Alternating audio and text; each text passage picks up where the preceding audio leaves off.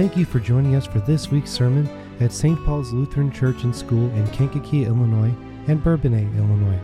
Please join us for worship Saturdays at 5 o'clock at the downtown site and Sundays at 8.30 at 11.05 at the school site. This week's sermon is called A Mighty Fortress is Our God and is based on Psalm 46 and was preached by Pastor Koeppen. Almighty God, mighty fortress, bless us as we look for refuge in your presence. Give us strength, O Lord, to stand firm upon your word and your promises. And as we gather, may the words of my mouth, may the meditations of our hearts be acceptable in your sight, O Lord, for you are our Maker and our Redeemer. Amen. Well, the hymn that we just sang uh, is perhaps best known hymn in the Lutheran Church. You know it well. It has been called, among other things, the battle hymn of the Reformation. You know it was written by Martin Luther based upon the words of our psalm reading today from Psalm 46. Now, as I was looking at some things, I saw that historians are not exactly sure when he wrote it. Some have suggested that it was written at a time when there was a particularly lethal plague uh, that had descended upon uh, Wittenberg, the city in which he lived and worked as a university professor. In fact, the plague was so bad that uh, the University of Wittenberg temporarily relocated to a neighboring town, but Luther and his family stayed behind.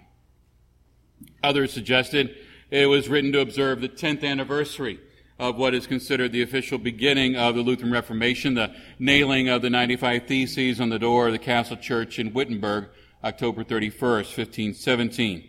Those hammer blows eventually were heard around the world. They set in those wheels in motion uh, for the huge and necessary changes for the church that were to come. Still others have suggested that Luther may have written this while he was in exile at the Wartburg Castle. You may recall he was summoned to the German city of Worms, uh, defending his writings, all of which centered upon the scriptural teaching uh, that we are saved not by our good works, but entirely upon the work of Christ. Luther was declared an outlaw by the emperor. His loyal prince, Duke Frederick, staged kidnapping uh, to remove him from harm's way. And so that Wartburg castle with its mighty fortress-like walls may have brought to Luther's mind the words of Psalm 46, possibly inspiring him to respond with this hymn. And whatever the case may be, both the words of the hymn and the words of the psalm upon which it is based are rich in imagery and symbolism for us. It calls to mind the images of strength and security both the hymn and the psalm provide the believer with a comforting picture of God. So on this Reformation Sunday, we're going to weave together the elements of Luther's spiritual journey, this title of this beloved hymn and the psalm upon which it's based, as we reflect on that reality as I've titled the sermon, A Mighty Fortress is Our God. The psalm uh, begins with these three verses. God is our refuge and strength, an ever present help in trouble. Therefore, we will not fear. Though the earth give way and the mountains fall into the heart of the sea, though its waters roar and foam and the mountains quake with their surging. You know, the news commentator uh, Paul Harvey made famous that phrase, now you know the rest of the story. Uh, if you don't know who that is, well, he started out by telling something about somebody that we know, right? Uh, some, something we know about somebody, then it backtracks to tell the story behind that. Oftentimes it is not what we expected to hear.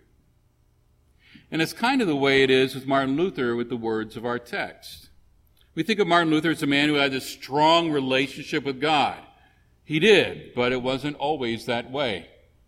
There was a time when God was anything but a mighty, mighty fortress in which he could reside comfortably and with confidence. For, in fact, for many years, God for him was like a mighty wall, if you will. Impenetrable, imposing, unable to be scaled. In Luther's mind, God was a fortress, all right, but a fortress constructed to keep people out rather than to let people in. Lots of things Luther said during those days. He talked about how he actually hated God. Why? Because in his view, God was not a heavenly father to be loved, rather a relentless taskmaster to be appeased. uh, to be appeased through a life of involuntary good works and endless demonstrations of holiness. If heaven was truly to be attained, he, Luther, was the one who had to do it. Consequently, his life was defined by, by joylessness, by fear, by works. Uh, and the harder he tried, the, the, the, the more he became aware of his failure to please God.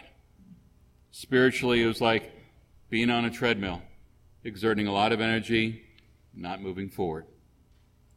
I think you think might be, might be overstating the case. Listen to Luther's own words. Another one of his hymns, Dear Christians, one and all rejoice.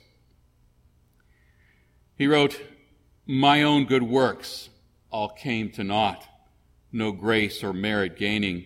Free will against God's judgment fought, dead to all good remaining.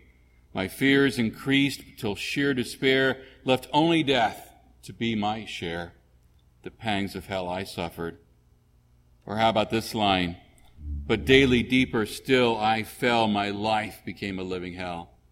So firmly sin possessed me. Those aren't happy words, are they?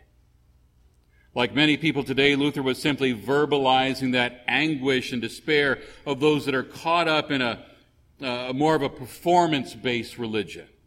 Uh, the gnawing, the, the, the, the nagging question for those that feel like they have to earn God's favor was always, Have I done enough for God to love me?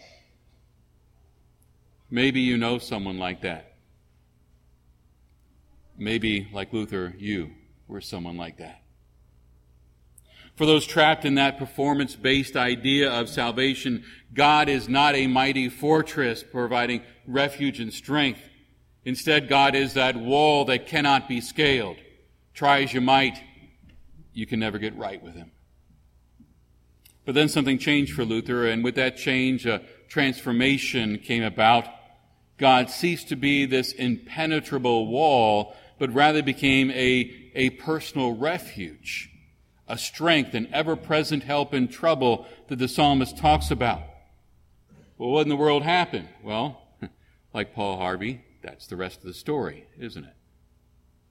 Luther, what happened was Luther rediscovered the gospel, and the gospel is that key to a right understanding of God, of sin, and eternal salvation. So while he was working through the book of Romans for some lectures, Luther came to understand this truth that we become righteous and forgiven in God's eyes, not by what we do for Him, but because of what He has done for us in Jesus Christ. It came to Luther as he pondered these words in Romans chapter 3, but now a righteousness from God, uh, that is the way that God makes us righteous, right? Apart from the law, not based on our doing or keeping the commandments perfectly, has been made known, to which the law and the prophets testify. This righteousness from God comes through faith in Jesus Christ to all who believe. There is no difference, for all have sinned and fall short of the glory of God, and are justified freely by his grace through the redemption that came by Christ Jesus. God presented him as a sacrifice of atonement through faith in his blood. You see, that is the key. In other words, salvation is by God's grace alone through faith in Jesus Christ. Jesus did keep the law perfectly. He did it for you and me. Sin, it deserves punishment. And so Jesus died on the cross to pay for all our sins. Three days after his death, to prove what he did, what he came to do, he rose from the grave, and the best news yet. Everything Jesus did is credited to the account of those who know and trust in him through faith. A mighty fortress. The key is the gospel of Jesus. All right, so now the, the, uh, the, the doors of this mighty fortress are now open to us. We enter by the key, the gospel of Jesus Christ. Within that fortress, we find safety and security. Therefore, the psalmist writes, we will not fear. Though the earth give way and the mountains fall into the heart of the sea, though its waters roar and foam and the mountains quake with their surging. When we are in this fortress, we do not have to fear.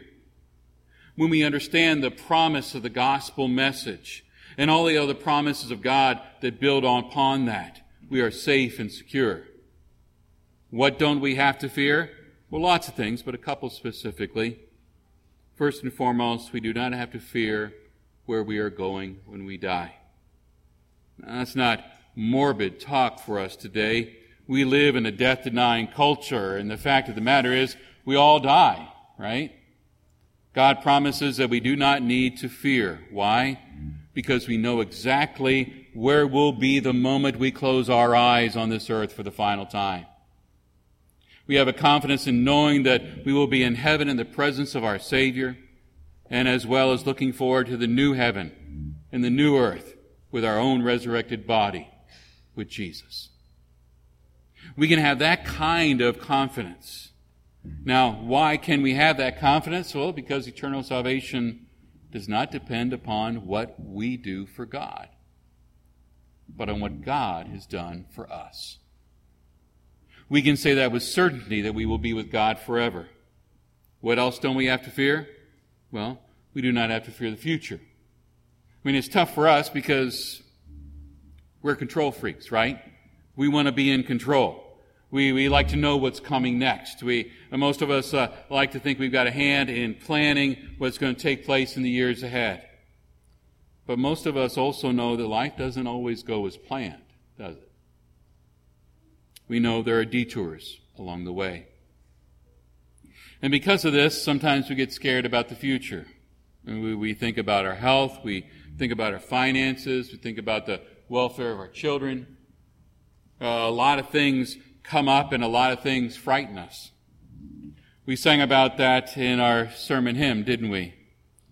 Though devils all the world should fill, all eager to devour us. And they take our life, goods, fame, child, and wife. Fears from without, fears from within. The psalmist talks about earth giving way, about waters roaring and foaming, about the mountains quaking. Now, emotionally speaking, sometimes we may feel the same kind of disruption and upheaval in our lives. But when we remember that we are safe, safe within our mighty fortress, we can be at peace and not fear. Going back to the hymn, we sang about this confidence. But for us fights the valiant one, whom God himself elected. Ask ye who this is? Jesus Christ it is, of Sabaoth Lord, and there's none other God. He holds the field forever. This world's prince may still scowl fierce as he will. He can harm us none. He's judged. The deed is done. One little word can fell him. And then the word they still shall let remain, nor any thanks have for it. He's by our side upon the plain with his good gifts and spirit, and they take our life, good saint, child, or wife. Though these all be gone, our victory has been won. The kingdom ours remaineth. No fear of death, no fear of the future. We have this confidence in the loving and strong presence of our Savior. But when we remember that we are safe within our mighty fortress, we can be at peace. Because God has met our greatest need through the gospel, the forgiveness of our sins, and with it the gift of everlasting life. He will also meet every temporary and lesser need as well. And so then we go into the future with confidence, don't we? You see, that is what Reformation Day is all about. I mean, it's not just celebrating the life of Martin Luther, worthy as that may be. It is not just about reveling in our Lutheran heritage, as grateful uh, as we are for it. But it's all about rejoicing in the gospel message of Jesus Christ. You see, that's the key to the Reformation. That is the key to our salvation. And that is the key that moves us from seeing God as this unapproachable, uh, unable to scale wall to seeing God as a mighty fortress with whom we find peace and safety and protection. Because of this gospel, we can confidently say with the psalmist and with Luther as well, God is our refuge and strength, an ever present help in trouble. Therefore, we will not fear. Not now, nor ever. Amen. Please rise. And now may the peace of God that transcends all understanding guard your hearts and your minds in Christ Jesus. Amen.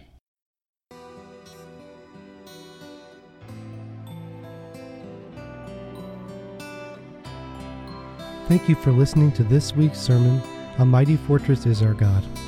You can listen to this and other sermons at stpaulslutheran.net. Click on the Sermons button at the top of the page.